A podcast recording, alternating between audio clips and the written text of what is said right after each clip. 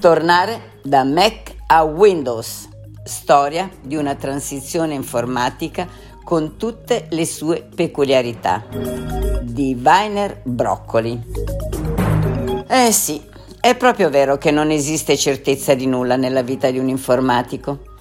Quando si pensa di aver trovato il giusto equilibrio ed il giusto setup, ecco che tutto viene rivoltato da cima a fondo e tocca rimboccarsi le maniche. Ma cosa sta dicendo questo qui? Vi chiederete tutti. Quella che sto per raccontarvi è una piccola storia fatta di altrettanti piccoli ostacoli da superare e soprattutto di una serie di nuovi stimoli che diventano un valore aggiunto nel rimettersi in gioco.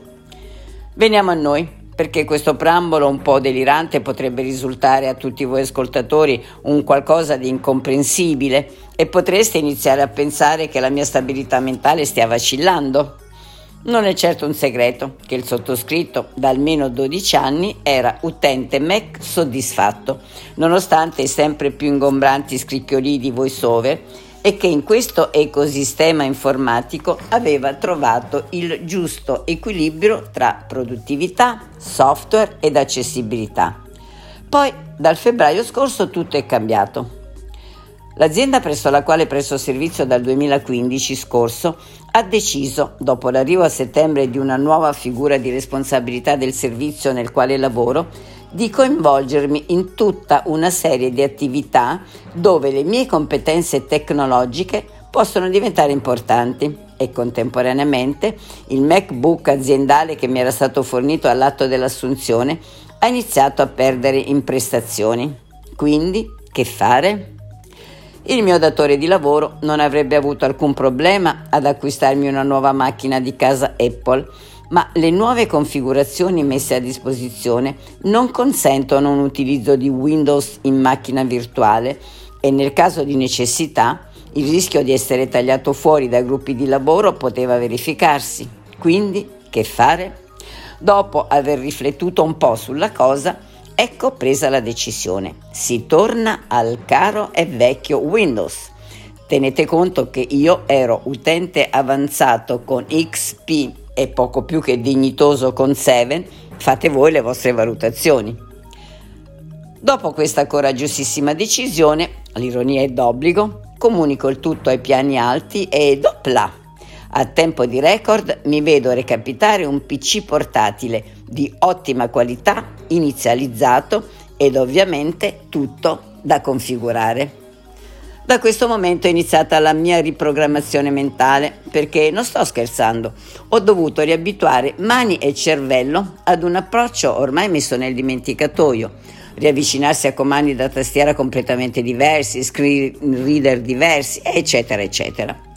Devo dire che in tutto questo bel ginepraio, quasi uno psicodramma tendente al tragicomico, ho avuto la fortuna di avere dei consulenti di primo ordine, il meglio che ci sia sul mercato i miei compagni di viaggio di NV Apple, i quali, con pazienza sovrumana, hanno preso questo vecchietto per mano, aiutandolo a togliere quegli strati di ruggine che si erano accumulati in oltre un decennio lontano dai prodotti di Redmond. Confesso che nei primi giorni la classica frase ma chi me l'ha fatto fare si è affacciata spesso, ma poi piano piano le cose si sono messe a posto e lo scoramento iniziale ha lasciato il passo alla ricerca di quei software indispensabili per il mio lavoro e non solo. Qui entriamo nella fase legata ai nuovi stimoli che piano piano ha ritirato fuori lo smanettone dei bei tempi andati e che mi ha permesso poi di andare a trovare il setup giusto per me. Ed anche qui, benedetti ragazzi di NV Apple, il confronto con chi era più sul pezzo di me è stata linfa vitale. Oggi il tutto non posso definirlo già ok, ma sicuramente si inizia a ragionare. Ma soprattutto ho potuto apprezzare di nuovo un livello di accessibilità con NVDA e JUICE di livello altissimo, che purtroppo per lui VoiceOver non ha mai raggiunto. Anche l'audio, parte fondamentale delle mie passioni, sta trovando nuovi stimoli perché tra un Gold Wave da una parte ed un Reaper dall'altra mi ritrovo ad imparare cose nuove in prima battuta e a feature che in ambiente macOS non erano utilizzabili da una persona disabile della vista. Sia chiaro, Ritengo il computer Mac nettamente superiore ad un PC Windows a livello di robustezza e stabilità del sistema operativo. Ma tutto questo viene reso fattore poco impattante per un cieco, vista la fragilità di VoiceOver e quindi il dado è stato tratto.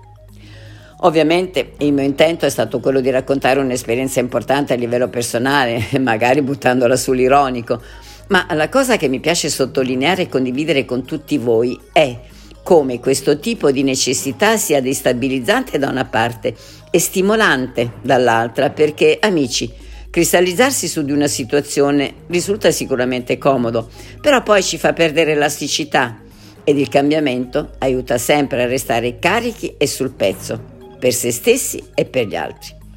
Questa piccola storia è giunta al termine. Io torno a reimparare cose e vi lascio al prosieguo del nostro notiziario che oggi, come di consueto, regala spunti sempre nuovi ed intriganti.